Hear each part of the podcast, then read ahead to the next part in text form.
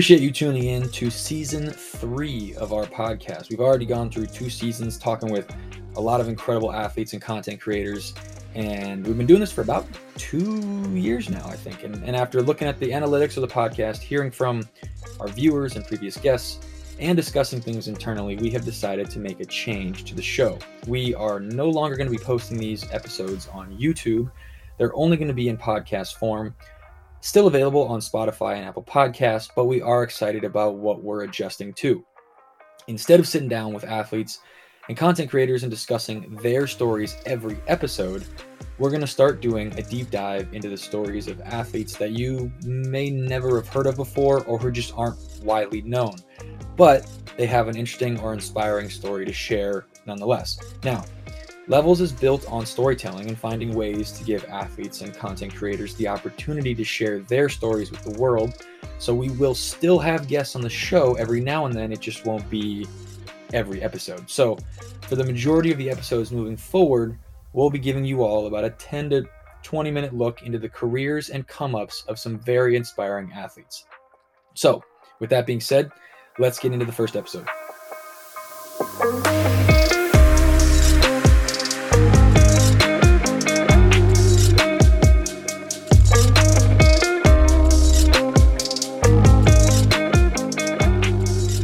Season three, episode one. Who we starting with? Right, it was a big question for us here at Levels, trying to figure out what athlete to kick off this new season with, um, the new format of the podcast, and we were doing a lot of research, reading through a bunch of different athletes' careers and stories to figure out exactly who we wanted to start with. And we came across a dude named Louis Clyde Hudson, or Sweet Lou, as people called him back in the day. Probably still do if you're if you live in Atlanta. And it also recently he recently just got inducted into the the Naismith Basketball Hall of Fame earlier this year in 2022. So that always that's icing on the cake. That just that helps. So who is he? Lou Hudson, right? Referred to as Sweet Lou. You might think that's probably just because he's a nice guy, uh, but the sweet actually refers to how sweet his jump shot was. He had such a smooth jump shot that they referred to him as as Sweet Lou, and he's someone that you may not have heard of if you're not an Atlanta Hawks fan, but after this episode, hopefully you'll understand just how much of an impact he made, not only on the game of basketball, but even on the racial barriers at the time. So Lou was born on July 11th, 1944 in Greensboro, North Carolina. Remember North Carolina because that's going to that's going to play a big role in a decision he has to make later in life. So he goes to James B. Dudley High School, and he's just this becomes a stud athlete, four sport athlete, football, baseball, track, and basketball. And it also helps that he's like 6'5, 210, right? Can't go wrong with that. He he plays quarterback for football, first baseman uh, for baseball, and then he's a sprinter in track. Um, and basketball, we'll, we'll get into what he plays in basketball because he was he was a, mixture of a, a guard and a forward. He had a good handle, but he was like six five, so you know, pretty interchangeable. But to just to give you an idea of how crazy athletic he was in high school, Charlie Sanders, uh, who was a tight end for the Detroit Lions and also inducted into the NFL Hall of Fame in 2007. Uh, he was two years younger than Hudson at James uh, B. Dudley High School. And they went to the same high school, right? So he's he's looking up to Lou. He he had this to say about him. Lou epitomized athleticism. Football, basketball, baseball, track. He could do everything.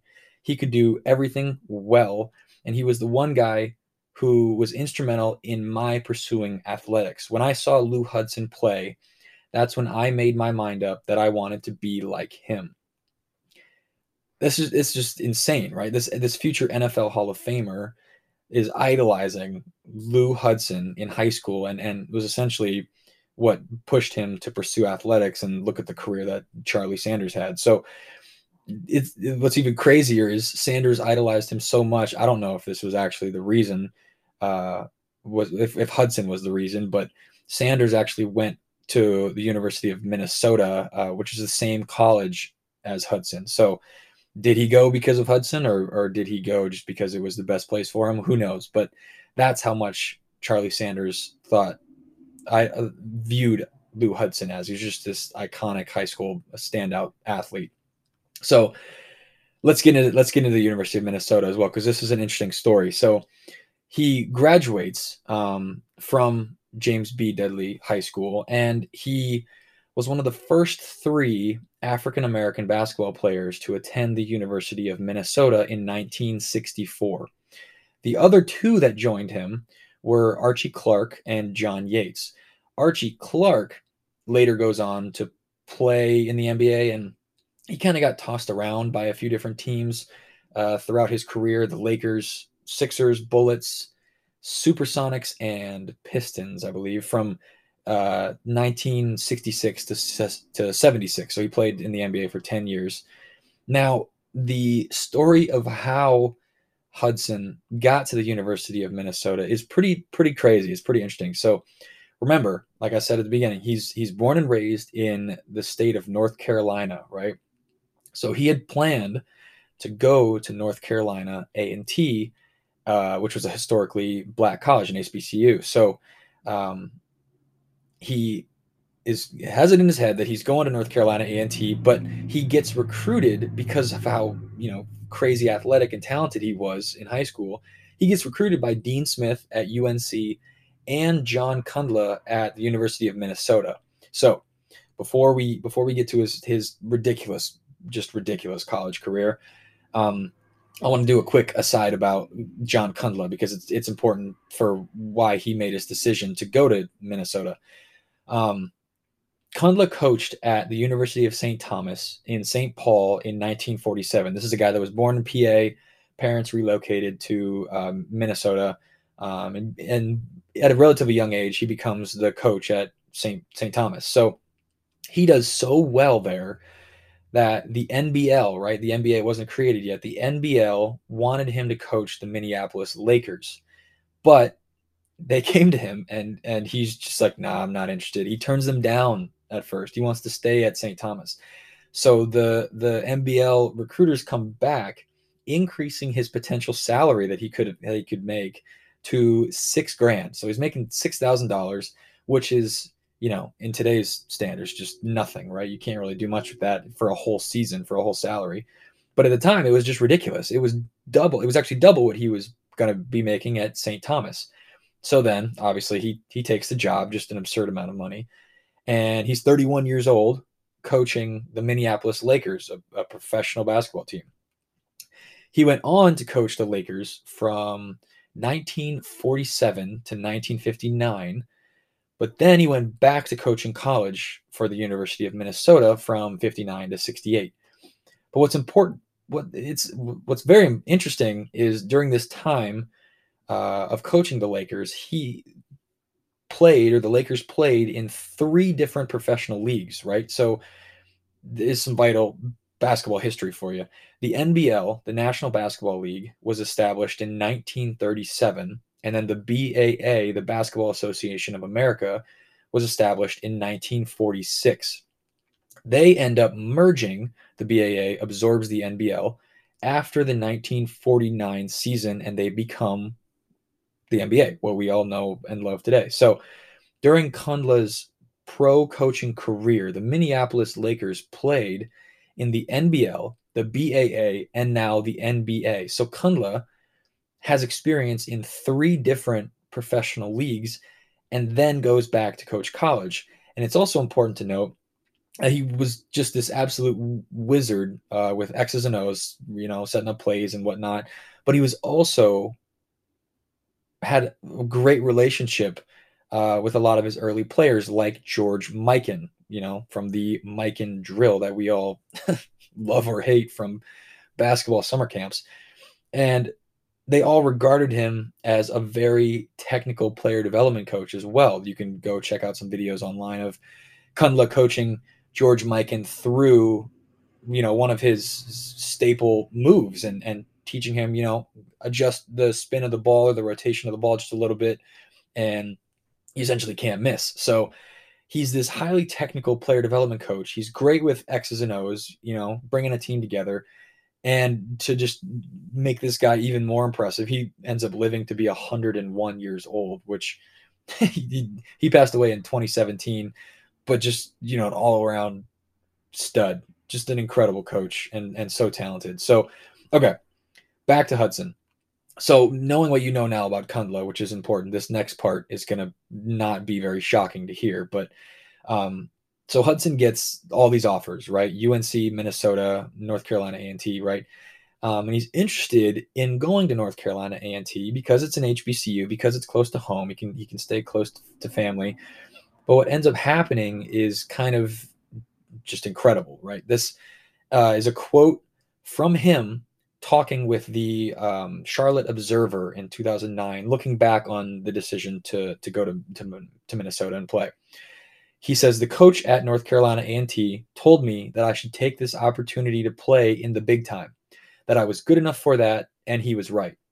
Like, what coach, especially back then, gives up such an amazing talent, right? A kid that wants to go to your your school and just you know looks out for his best interest, the player's best interest, instead of you know creating a stack team. It's just it's awesome. And could you blame whoever like the coach at North Carolina A and T, knowing Kundla's resume at this point, like why not go play for a coach that has you know three different professional league experience over the course of of over a decade.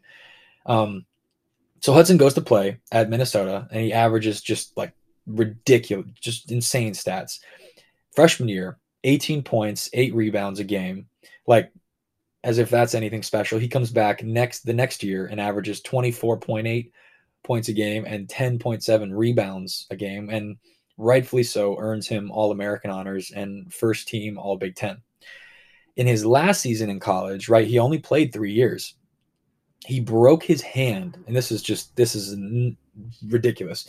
So he breaks his hand and has to miss seven games, but he comes back early his hand's not healed yet. He comes back early and plays in 17 games, and he averages 19.8 points and eight rebounds a game, shooting only left handed, and his right hand is in a cast. He's just like, screw it.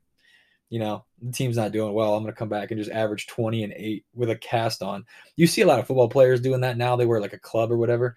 But to do that in basketball, you know, Larry Bird bragged about that left-handed that left-handed game and a lot of people talk about that today, but no one like Larry Bird didn't have to wear a cast on his other hand. He could still dribble. You know, he's just scoring with his left hand. This is just insane.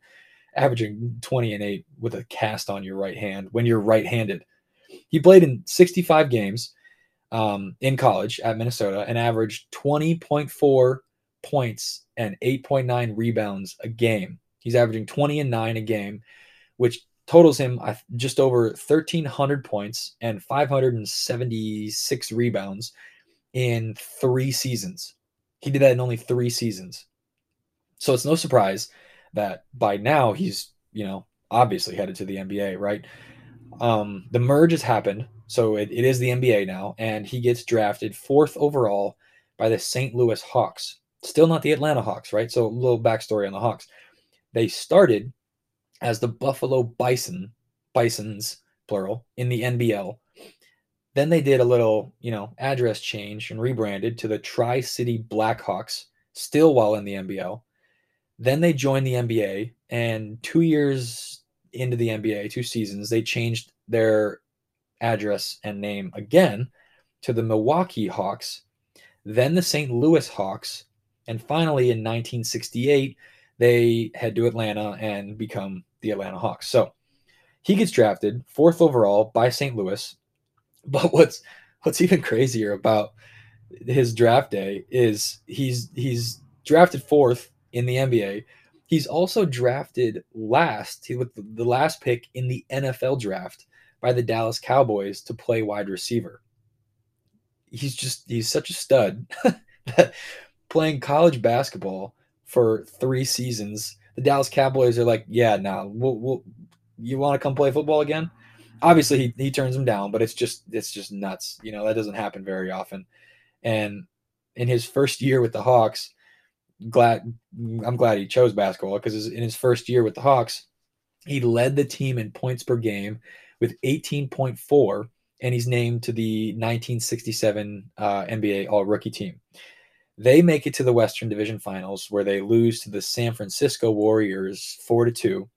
Now, if you if you go online and you look up Hudson's career stats and you see um, his points per game averages broken down each season, you'll see a dip in his sophomore season, his second season in the in the NBA, and you'll probably think, you know, ego started to get to him, or other teams in the league saw how well he did. He was obviously the best on the team his rookie year. So we'll start to double him or we'll strategize to try and control his numbers.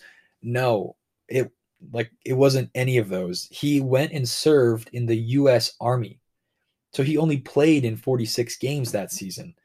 And, you know, probably didn't have that much time to actually practice basketball because he's serving in the he's serving in the army.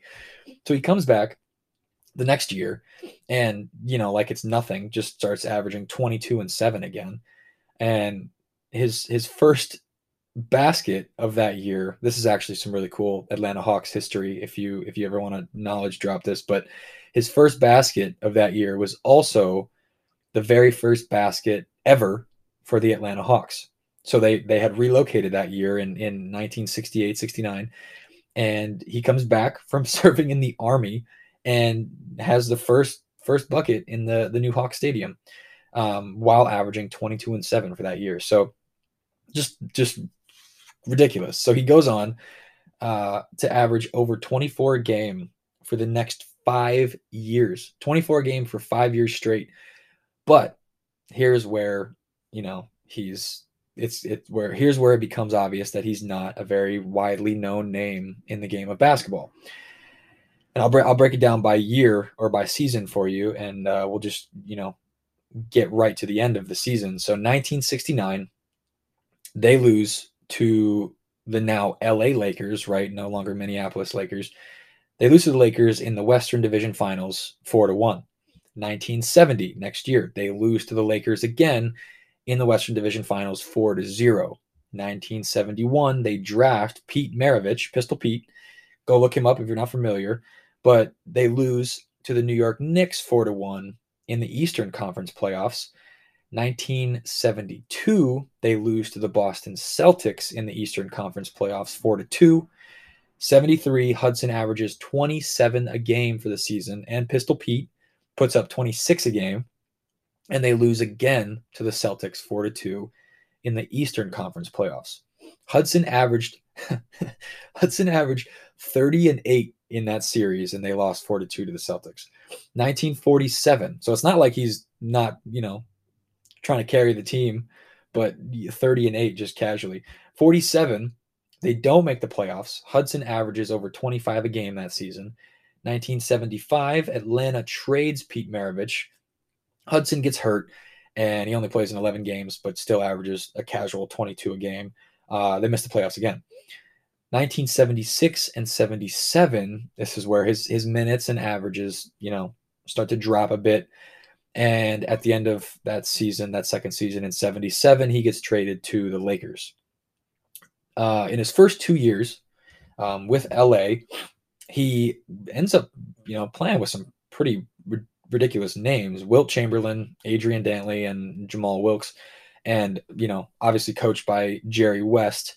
Uh, quick quick little side note about this team. If you haven't seen the HBO show Winning Time, The Rise of the Lakers Dynasty, highly, highly recommend it. Go check it out. John C. Reilly's got some some awesome lines in it. One of my favorite scenes is when he's talking about uh, Roger Bannister and the Four Minute Mile. So definitely go check that show out if you're you know just a basketball fan. You don't have to be a Lakers fan. It's just a, it's a cool show. Um, it's on HBO. Go check it out.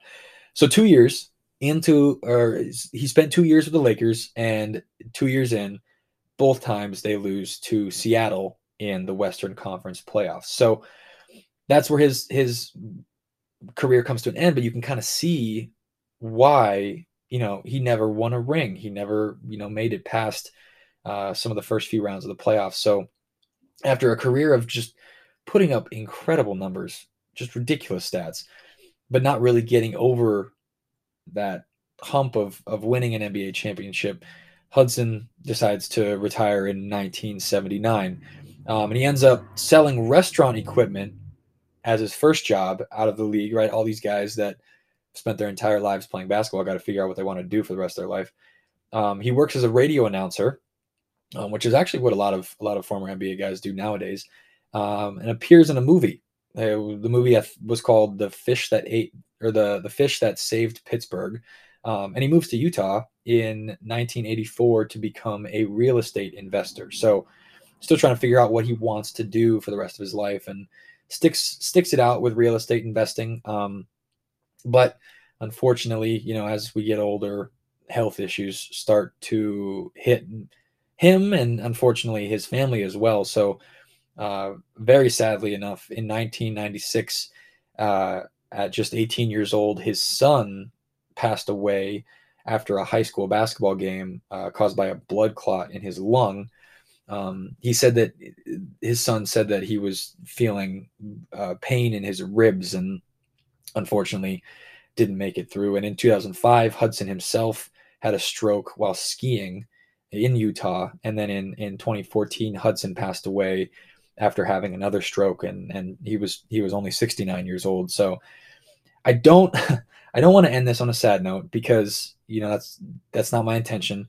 Because this guy had such an incredible career and life. He broke racial barriers, not only at the University of Minnesota, but also becoming the first African American elected official in Utah when he, you know, moved there in, in 84 to become a real estate investor.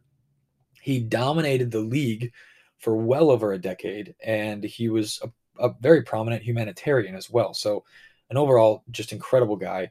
And shortly after his passing, Dominique Wilkins, uh, who Hudson mentored early in his career, if you don't know Dominique Wilkins, definitely go look look him up. Um, had this Dominique Wilkins had this to say about Hudson. He was a hell of a player. The guy could score with the best in history. He was a phenomenal basketball player. He should be a Hall of Famer, and it's amazing to me he's not. He was one of the best shooting guards, and that's a fact. You can go back and look at his career and look at the numbers and see what he did, and you'll understand. Well, fortunately enough for Dominique Wilkins and you know Hudson, he got his wish. Hudson was inducted into the the Naismith Basketball Hall of Fame in 2020 this year, earlier this year. Hudson's number was also retired, number 14, retired by the University of Minnesota, and the number 23 jersey was retired by the Atlanta Hawks. Uh, in his NBA career, right? He he played in the NBA for uh, 13 seasons. He averaged 20 and 4 shooting um, throughout his career at 49% from the field. 20 and 4 shooting at 49% from the field. and these aren't these aren't like these aren't dunks and layups. Like he's he's shooting mid range. He was known for for his his 15 foot jumper you sweet Lou, right? This his his jumper was so sweet. That's why that's why he got the nickname. And I want to close with a quote from Hudson because I think it just perfectly shows his mentality and his attitude throughout his career. So here here it is, and we'll we'll, we'll end it after this. I was a loyal team person. I went out every night and played to the best of my ability because I enjoyed basketball. The chips fell where they fell, and I don't have a problem with where they fell. Guys that won championships, I tell them, you won a championship, but you still weren't as good as I was.